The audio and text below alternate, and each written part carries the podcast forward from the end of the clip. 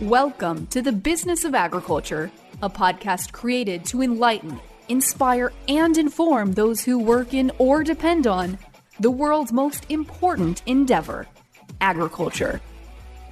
Here's your host, Damian Mason. Greetings. Hey, thanks for joining us here on the Business of Agriculture podcast. It's me, your host, Damian Mason. You already knew that. It was in the introduction. Got a great show for you today. I've got a friend of show. She's a repeat guest. Her name is Katharine Lotspeich, Colorado agricultural um, millennial that she is. She's the host of Millennial Ag, a podcast of her own, and she's going to talk about that later. Our discussion is going to be on big versus small. And more importantly, why does there need to be a versus? That's what we're talking about today. Katharine, thanks for being here. Thanks, Damian. Great to be back. Uh, before we go any further, I should remind our dear listeners that this podcast is available as an audio and as a video. Yeah, all year we've been doing this. Now we put them up on a YouTube channel. Go to my web, my, my YouTube page. It's uh, it's Damian Mason. Uh, just go on YouTube and Google, type in Damian Mason. You'll find it, and there's a playlist for the Business of Agriculture and the Do Business Better podcast. And this podcast, as so many before it, is brought to you by Harvest Profit. Harvest Profit is a software solution for your agricultural enterprise to help you manage the ins and the outs and the nuts and the bolts. And I'm talking about the money, the business side of your enterprise. HarvestProfit.com is where you'll find what you need. Get yourself a 14 day free trial. All right, Katharine Lotspeich, big versus small. You and I talked about this topic before we started recording. Why does there have to be a versus and what are we talking about? Well, um, there's there's big operations in ag and there's small operations in ag, and I think one of the things that we hear an awful lot in agriculture is that there's a big versus small war going on.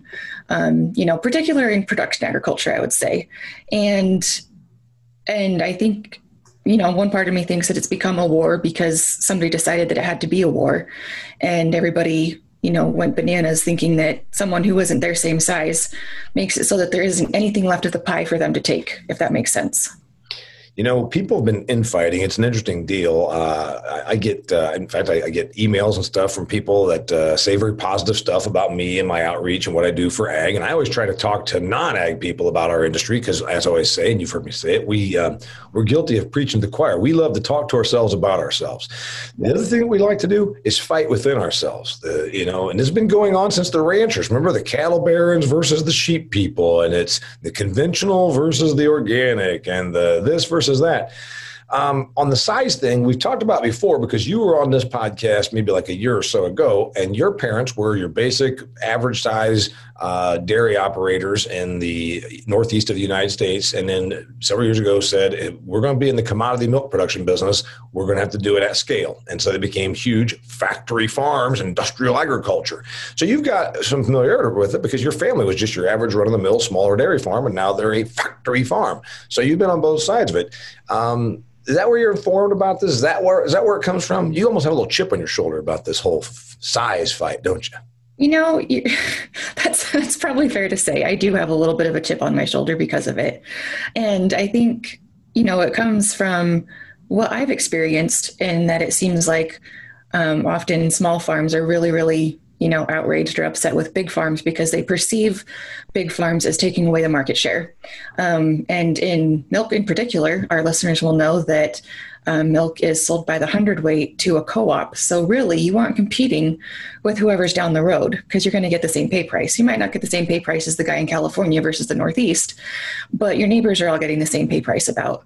And, um, you know, having watched what my parents did with their business and growing it to the size that they did so that it could be profitable of all things, um, you know, it's proof positive that it's possible and that, um, you know, they didn't let the idea of size get in the way of what they had plans for. So the thing is, uh, one, one point you just made there is that there's this perception among the folks in our own industry that say things like, I've heard it said, I rent my land to a pretty large scale dairy operation. And I've heard other people say, oh, them big dairy operations, they put these small ones out of business. Mm-hmm. No, that's not really true. As you said, milk is a commodity that's sold on a global marketplace. Um, and uh, they, there's not as though they are going and putting it on a business, they're just uh, producing at a bigger scale. And this happens throughout everything, you know, from soybeans to grain sorghum to whatever, a matter of scale. But there's another thing with without our industry, I mean, not within, but without our industry, the, the non farm people love to say those words about industrial agriculture, factory farm, big corporate farming, whatever. And it's as though they have this romanticized vision. Uh, the suburban neighbors that I have in Arizona, many of them probably have this romanticized vision of uh, Ma and Paul Kettle out there, and she's sprinkling some grain in the driveway for the chickens, and he's out there with a hoe in his hand, you know. And there's that's that still persists in the year 2020. It absolutely does. And I would say, you know, it might even be more persistent now because, well, two things. One, people think that that's the way it used to be.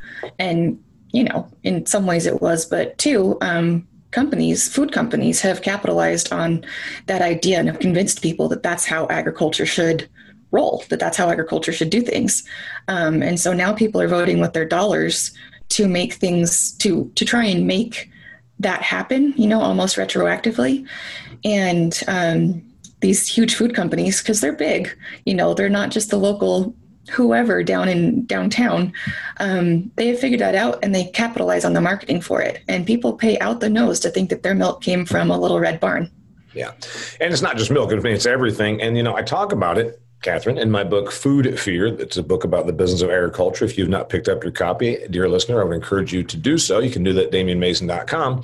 But anyway, it's it's neither is wrong or right. You know, you can do whatever you want. There is just the issue that this is a business. And if you're talking about commodity production, you probably need to be at scale. There's a reason that I can't build pickup trucks out here in my barn uh, and be anywhere close to what Ford can when they build, you know, three quarters of a million F 150s every year. So when you frame it that way, then most people get it. And you say, okay, yeah, can you build a pickup truck? Well, yeah, probably. You can buy some steel, some bolts, and but the reality is, no, you're not going to be able to do it. And that's what uh, the business side of the agriculture is. But more than ever, because I don't really think the versus is any worse than it's ever been. There's always been somebody bitching about somebody else in our industry. at least been my observation. I think that there's more opportunity now for a small than there ever than there has been in many many years because of the internet and the democratization of you know you don't have to sell your stuff through Walmart. Like you maybe would have had to in the old days. You don't have to sell a food product through Kroger because right now, online food ordering, um, small retailers are retailing online, and then most states have made it so that you can do direct to consumer from the farm stuff with some pretty good protections. I know, like here in Indiana, they protect that kind of stuff a little more than they used to. So really, the the niche stuff, that small stuff, has more opportunity than it probably has in decades. That's certainly what I've been seeing over the last couple years, and particularly in light of the pandemic. Um, I've got some friends here in Colorado who have a craft beef business, and they, I mean, they raise those animals from you know, from babies, and they oversee the process all the way through um, to it getting delivered on their customer's doorstep.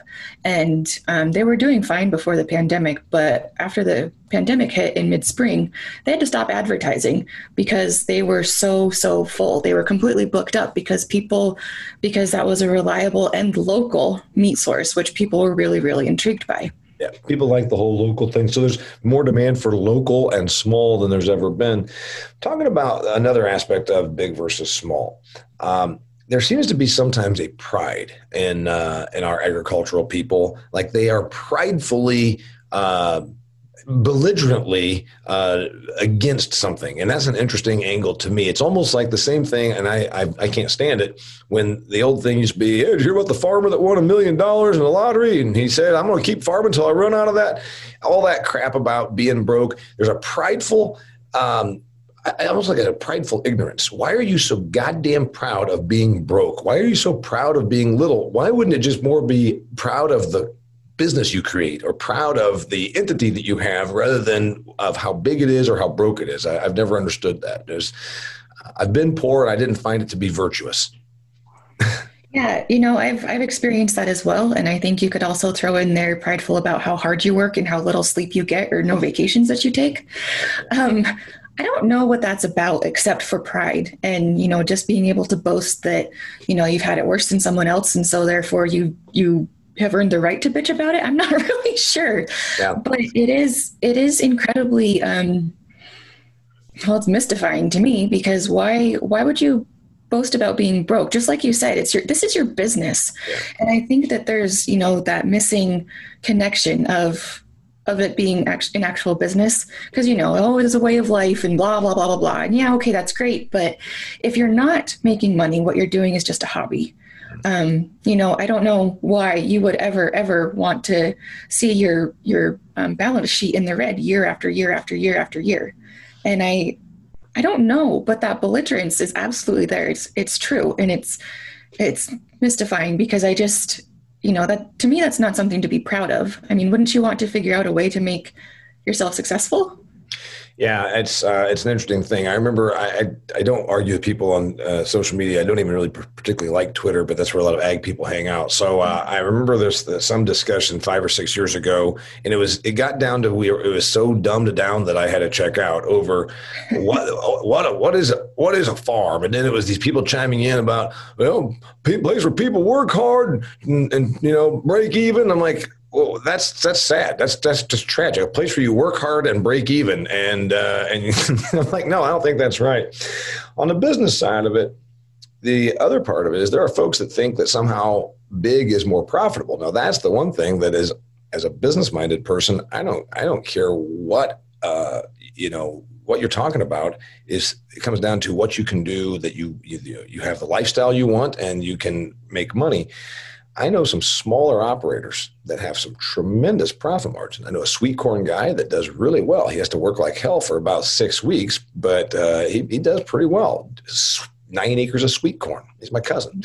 Um, I know that there's some of these people that are doing uh, a more niche uh, category stuff, grass fed beef, like you talk about. You said craft beef. I thought it was craft beer, but boutique beef. Is it? Is it? Is it craft beef? Really? So it's actually the company is called Colorado Craft Beef, and it came about because of Colorado's love affair with craft beers. They thought they could play off of that, and they very much have, and they're doing really, really well with it. Well, I keep thinking you say craft. I just imagine like the, these steers like going to, to to Michaels and picking up some yarn and doing you know the macrame that kind of thing. All right, so what do you see happening uh, as we look as we look ahead? Um, I say that there's actually going to be two types of farms. There's going to be big commodity, and and I mean it'll continue to be big, and then it's going to be niche, and then niches sometimes become commodity over time, right? Um, uh, you know, cage-free hens were a niche, and now most states are a lot of the companies, Kroger, whatever, McDonald's says they have to be cage-free. So uh, a lot of times niche then becomes commodity. I see those two things splitting, but I see more opportunity for the small than there's ever been. Your take?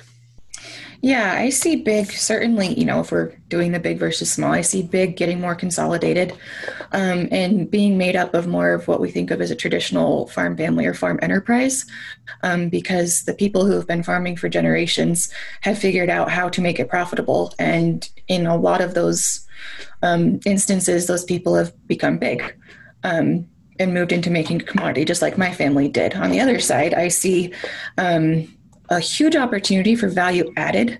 So, you know, just to go back to the dairy example, you know, if you have 50 cows and you're making cheese or, or um, ice cream or, you know, cream line milk or something like that, um, but something that, like you said, isn't going to be in a Walmart or a Kroger, or at least not more than a few that's in your area.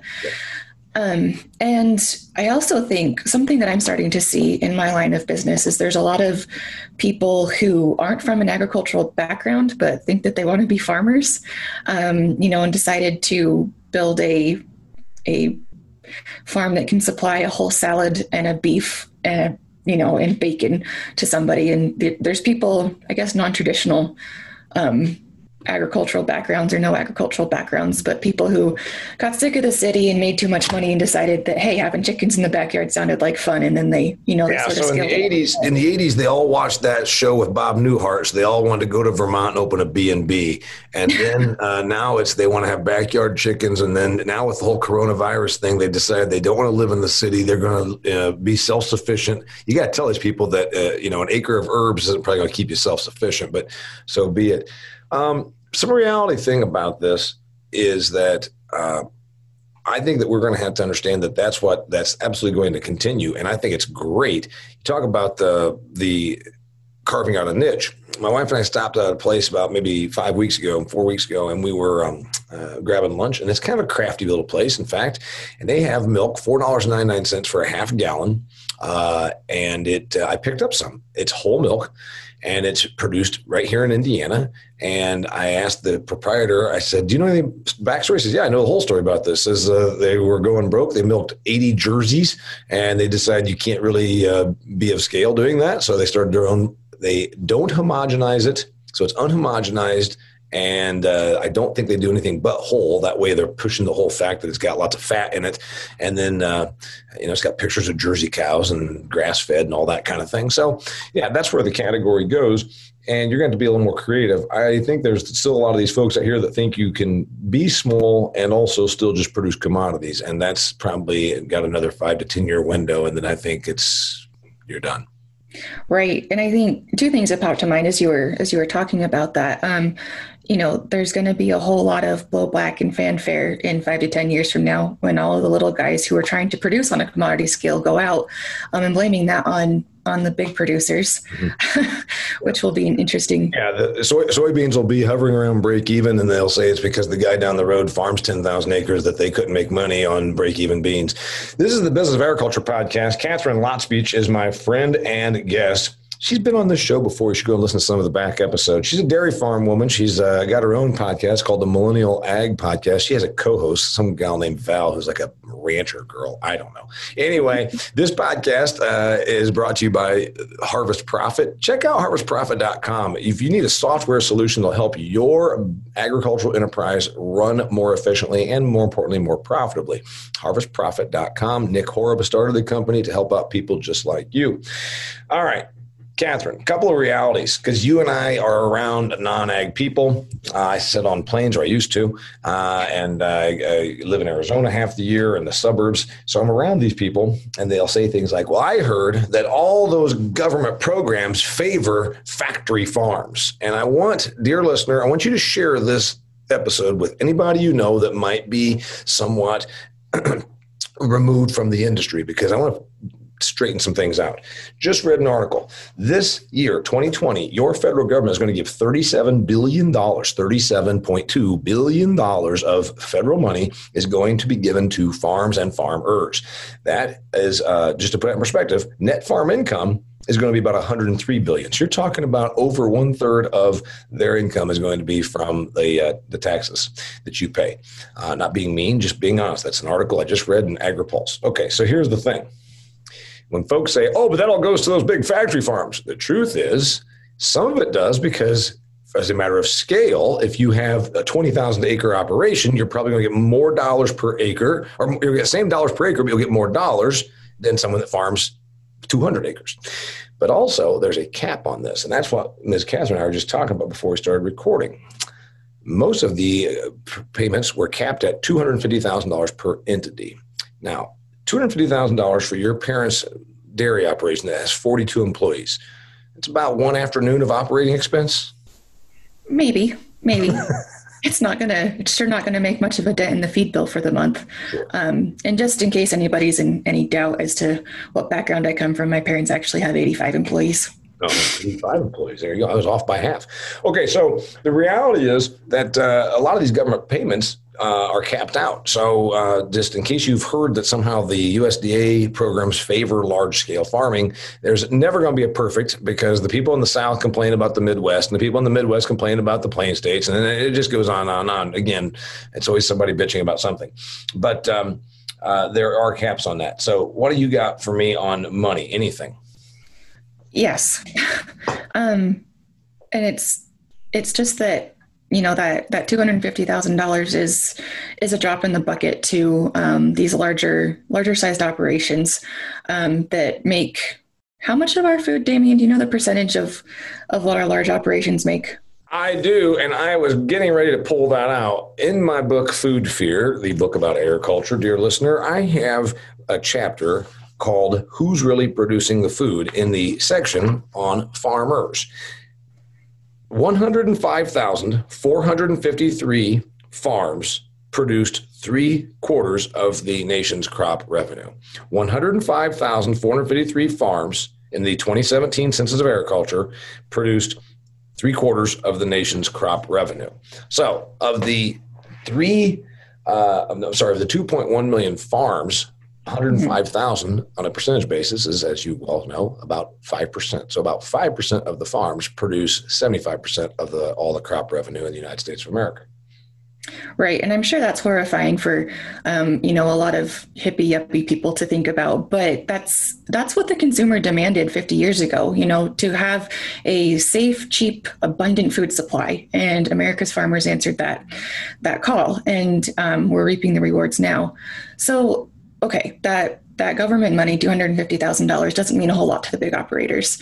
Um, but the big operators are who keep the Wonder Bread on the shelves during a pandemic.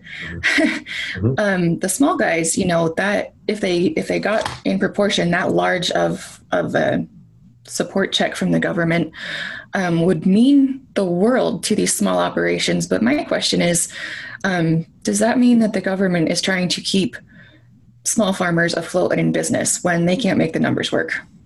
Well, that's uh, of course we're going to get some blowback because if we say that, and again, uh, you know, I am a small farmer. Just just for I mine's a hobby beef operation, not a craft beef operation, because my steers don't know how to do crafts. But um, and I and I used to with my brother when he was still alive make my little hay patches. I don't have the equipment, so I still I could justify it back then. So I am a small farm guy. So don't don't don't come uh, bashing on us. But here's the reality: if you give two hundred fifty thousand dollars to uh, a small operator that's just hovering around break even all the time, uh, that make that is life changing. I mean, that's that's that's like the most profitable you're ever going to have. And again, if you give that same amount to a huge operator, it's you know a day of operating expense or something like that.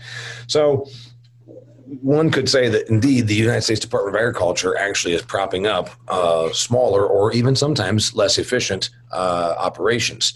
Um, now, my brother, who works for the United States Department of Agriculture, would say that uh, don't forget that their their goal isn't necessarily to prop up. Their goal is to just make sure they have we have always uh, abundant production, and uh, if that means we prop up. But I see the argument being made by other folks that say, "Wait a minute." You're keeping you're keeping these guys down the road here uh, afloat when they really should, shouldn't even be in business. Mm-hmm. Yeah, that's an argument I've heard several times. Um, you and I have had that discussion, and um, I you know, it it's I, I'm not sure how you could draw any other conclusions, um, although I'm sure that you could play devil's advocate for us and, and come up with a reason or two. But, um, you know, it's frustrating when, when um, agriculture gets thrown under the bus for, for um, receiving these types of payments. In this case, what did you say? A third of our of our uh, revenue this year is coming uh, from the $37 billion is what's between Paycheck Protection Program, the Coronavirus Food Relief Program, and then whatever other just USDA payments. So they're saying that it looks like $37 billion is going to be going to farms in the United States, which is a significant amount uh, up against what net farm income is projected to be 103 billion this year. So, right, 37 percent of your uh, of it is free money. Yes, which is mm, that's still mystifying for me too. That you know it. I feel like it supports um, those who can't actually hack it in the business world. Um, you know, and it's it's um, it's not letting Darwin's law work itself out. yeah, and so as I point out in my book, that there's you know you can agree or disagree uh, with it, but there's it's very it seems very plain that the United States Department of Agriculture wants to keep a certain amount of of operators because uh, if, if, they didn't, I guess then it'd be the thing of well, you just allowed it to become you know the big three economics, um, which is interesting because we we are so it's interesting that our consumer, Katharine, is against big but they're not in any other way. They're not against big airlines. They're not against big car manufacturers. They're not against big. Jesus, Apple is worth two billion dollars right now. Right. Yeah.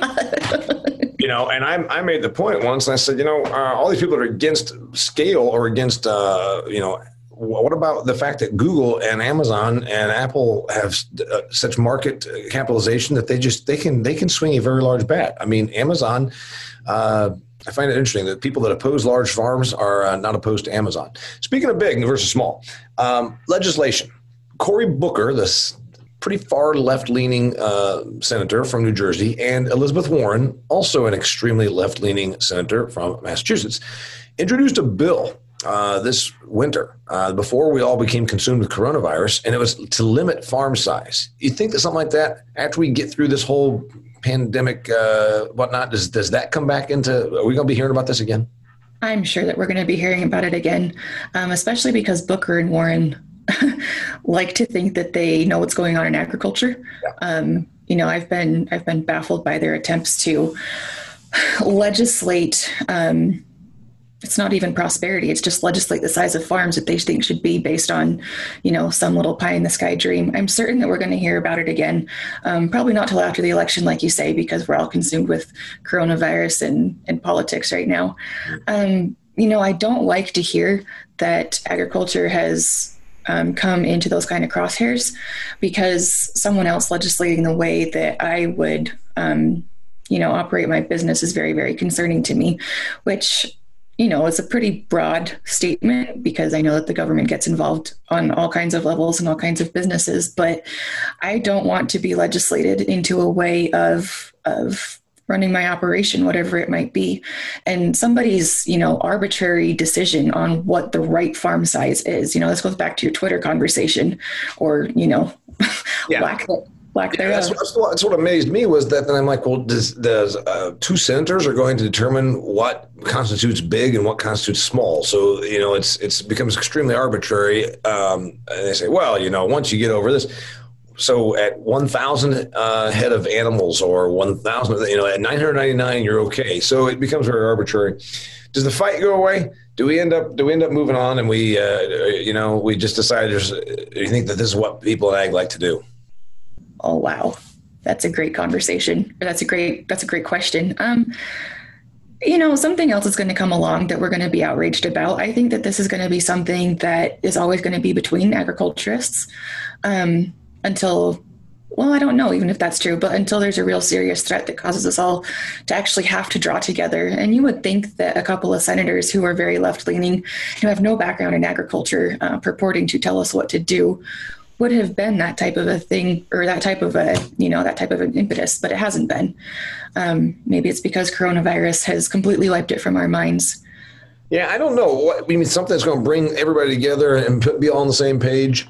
Um, I, I, don't know. Uh, ag people do indeed like to have their spats, so I don't know uh, what what it would be.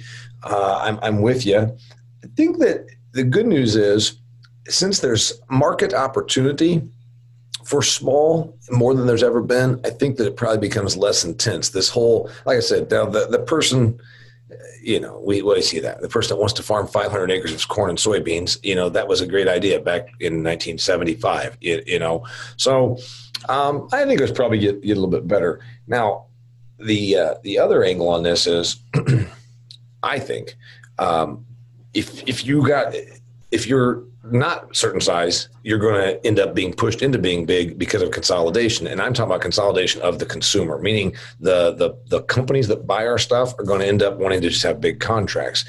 Look what happened like with meat. Uh, if you had a contract with Tyson, you probably had a more likely chance of getting your pigs uh, to market during this whole meat closure than if you didn't, right? So I think you're going to see, um, unfortunately, we're going to see a forced a forced consolidation just because of um, like we saw with milk. Dean's now is bankrupt. Dean's said we're not even going to pick up your milk. Uh, I mean, it, just adds less demand, so they just kind of started cutting people. So it sort of de facto consolidates by doing that. Your thoughts? Yes, because for Dean's, the milk processor, it was a lot easier to send one truck to one farm instead of sending uh, one farm to pick up milk and get in full entire load to take back to the plant than it was to make stops at five or six farms and take that load back to the plant. Um, and it also you know, from a, a, food safety standpoint, I suppose having fewer suppliers is also a good thing as long as those suppliers um, take care of quality control. Yeah, well, then then also your eggs are all in one basket. So then all of a sudden, if you have uh, if you have a, a, consumer problem there, um, closing thoughts: big versus small. Besides the fact you have a chip on your shoulder about this very topic, um, I'm going to give some numbers and I'll let you go after I do that. So there's two million farms in the United States of America. 50 years ago, when I was born, 51 years ago, technically, there were 3 million farms. So we've got 50% less farms in the United States of America today than we did the day I came home from the hospital. Um, that's the that's that's been going on since the 1930s. We hit peak farm in about the 1930s. Uh, there were like eight million farming operations. So this has been going on for a long, long time. I actually see, see that we will probably stay about right here again, we'll see less of the commodity producers but we're going to see that burgeoning amount of. I think this actually this trend sticks around for a while. This whole I'm gonna, you know, my my partner and I are going to move to the country and we're going to grow organic blueberries and, uh, you know, and have a herb garden. And I think that's I think that's here for a while because the the marketplace will pay for it. Your thoughts? Yes, the marketplace has proven that it will pay for it um, throughout throughout the pandemic, and I think you know, the pandemic gave us um, much sharper insight into consumer buying habits and preferences than we ever could have paid for through surveys. So we got to watch it, um, you know, fall out in real time. And people do want those specialty items and they want to feel like they're special by supporting something that seems special. So I agree. I think the, the marketplace will bear it out. Um, you know, one last thing that I have to say is I'm afraid that this movement towards just big farms and just small farms is going to create um, more division between consumers as well and you know it's going to widen that economic gap because those who can afford to buy boutique and local and craft will be able to use those smaller farmers right and and have a fantastic pantry full of fancy things sure. while um, you know college students and people who don't live above that that poverty yeah, the, line the lower income uh, consumer, you're saying then we just got to make sure that there still is the, the, the, we still need commodity grade product for the bottom third or half. Yes. And most importantly, the public, all of them need to know that there's nothing wrong with that food just because it came from a large farm or because it was bought from a large company.